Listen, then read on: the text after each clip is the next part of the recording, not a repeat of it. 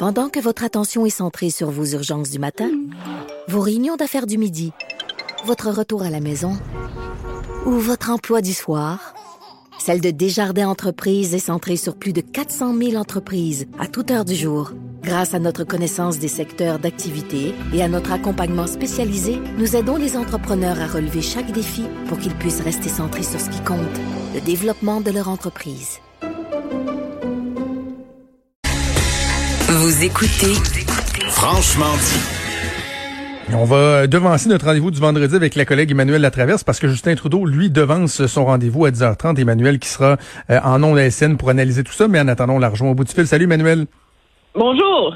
Je trouvais ça très intéressant de lire euh, le topo de, la presse plus ce matin où la directrice de la santé publique de Montréal, la docteure Mylène Drouin, semble pratiquement régler des comptes. Nos collègues Mario Dumont, Benoît Dutrisac en ont parlé ce matin.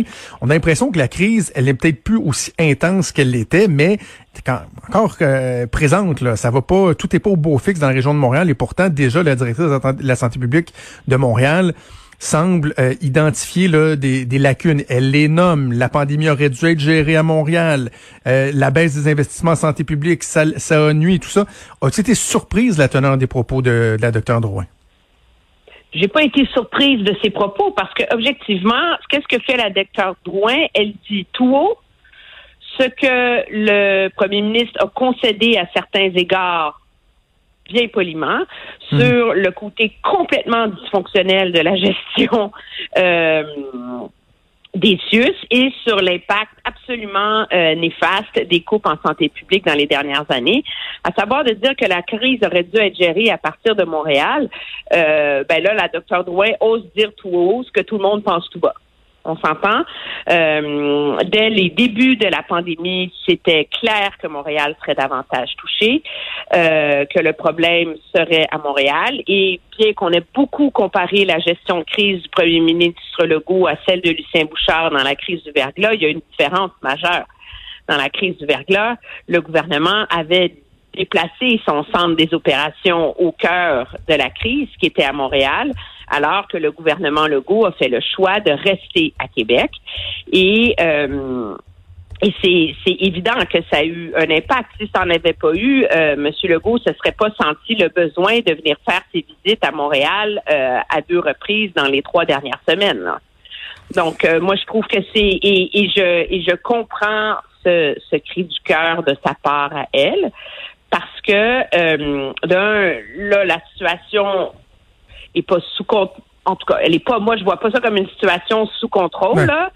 Euh, mais la, la, la situation euh, s'améliore à Montréal, mais il va y avoir une deuxième vague et il faut être capable de mieux la gérer que la première. Là. Mais j'adhère à ton, à ton analyse, à la lecture de la situation. Le seul petit élément où j'accroche sur ces propos, l'élément qui peut euh, créer un certain malaise, c'est que, et, c'est du quoi je te donne le crédit, tu as été une des premières à soulever ce point-là il y a quelques semaines, puis euh, par la suite, entre autres, le Parti québécois euh, a renchéri là-dessus sur la proximité entre le pouvoir politique et la santé publique, la proximité entre le docteur Arruda et le premier ministre. Et, tu sais, dans ses propos, elle dit carrément, depuis le début, moi je l'avais dit au docteur Arruda, à Horatio qu'elle nomme, que cette crise-là devrait être gérée de Montréal. Et il le sait très bien. Tu sais, dans le fond, elle dit, il est d'accord, mais il s'est fait imposer par le politique de gérer ça de Québec. Donc, je trouve que ça vient appuyer cette thèse-là, qu'il y a peut-être une relation, tu sais, à la limite un peu malsaine entre le politique et la santé publique, qui elle-même aurait pu dire oui, effectivement, c'est vrai qu'on devrait être à Montréal. Tu vois, moi, je les, moi, je vois pas le lien entre être à Montréal et la relation euh, malsaine entre, en tout cas, la, relation euh, trop intime entre les deux. Je pense qu'en disant ça, elle essaie de, de, de, protéger M. Arruda en faisant valoir que c'est pas de sa faute à lui si la décision a été prise de gérer ça euh, de, de Québec. Euh, et euh, il y a un fait intéressant, c'est certains diront qu'elle règle ses comptes, mais quand on lit le dossier au complet, tout le monde vient dire qu'elle a raison là.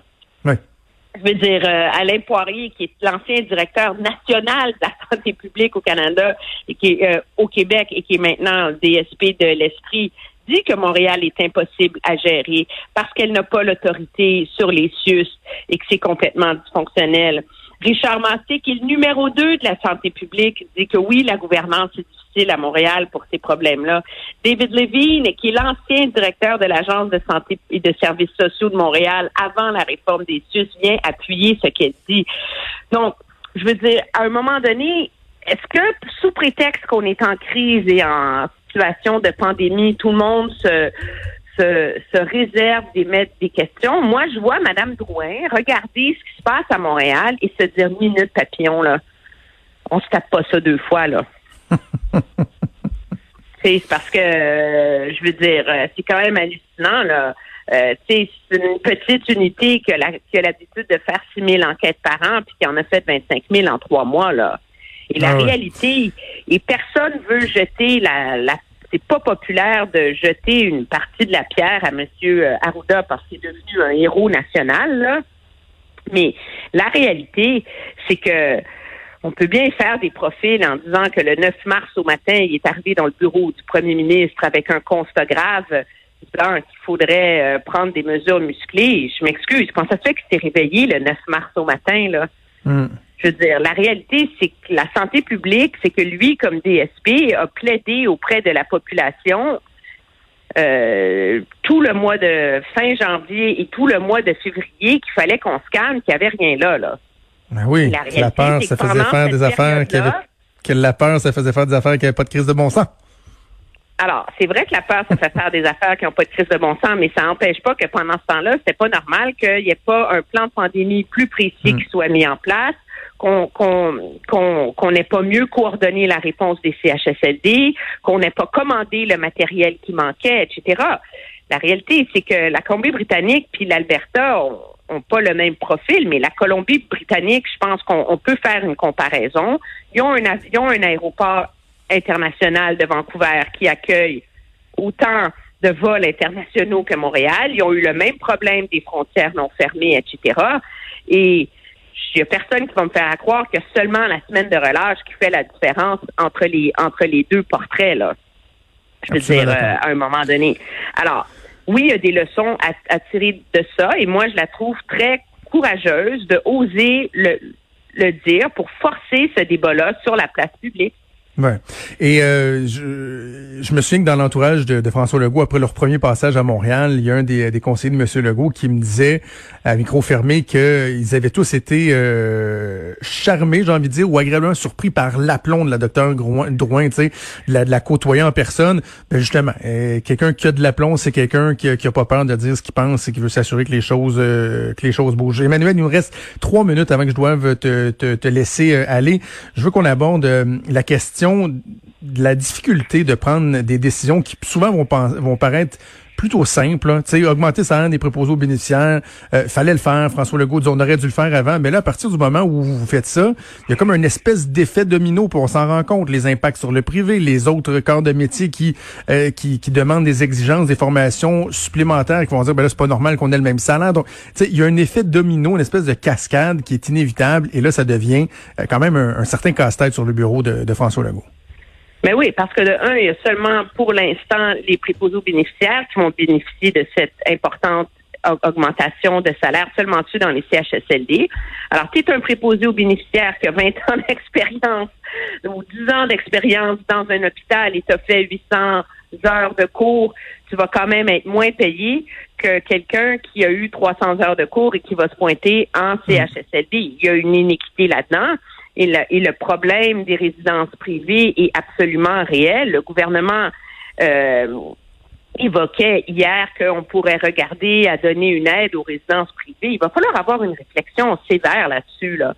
Moi, je m'excuse, mais il y a des résidences privées. Bon, il y en a qui sont des OSBL, qui sont des petites résidences. C'est pas un, univers uniforme. Là. Mais il y en a quand même, là, celles, les celles qui nous viennent à, l'esprit le plus le plus facilement au Québec. Là. Mm-hmm. Chartwell, euh, c'est une société euh, cotée en bourse là. Je veux dire, ils ont euh, ils font euh, c'est des c'est des c'est des propriétaires immobiliers. C'est une entreprise qui génère des, profits. On va aller subventionner les profits d'une entreprise privée. Les résidences Soleil, elles appartiennent à, à un, un, un homme d'affaires. Un homme d'affaires, oui. alors là, sérieusement, on va aller subventionner les résidences soleil pour garantir les marges de profit de son propriétaire. Je veux dire, il y a un très, très gros problème. Moi, j'ai vu par ailleurs, dans la réponse de M. Legault, une réflexion intéressante dans ce qu'il a dit hier sur ce sujet-là. La réalité, c'est que les résidences pour aînés, au début, c'était pour les gens qui étaient autonomes. Et qu'avec le temps, ces gens-là ne voulant pas déménager, euh, ça a forcé les résidences privées à engager de plus en plus euh, d'aides-soignants, justement, pour euh, pour prendre soin de leurs euh, de leurs euh, résidents. Est-ce que la solution, c'est pas qu'à partir d'un certain niveau de soins, tu sois obligé d'aller en CHSLD? Donc, on sépare le principe des, des soins autonomes, des soins euh, lourds entre le privé et le public. Ça, c'est une partie de la réponse, par ailleurs. Mais ça, c'est une, c'est une restructuration beaucoup plus large, je pense. Euh, de des, des soins qu'on donne aux personnes âgées, je vais dire, euh, qui ne va pas se régler en quelques semaines. Là. Absolument. Réflexion qui est pertinente et très intéressante. Emmanuel, je te laisse aller. Je te souhaite un excellent week-end et on se reparle au début de la semaine. C'est promis. Merci. Au revoir. Salut.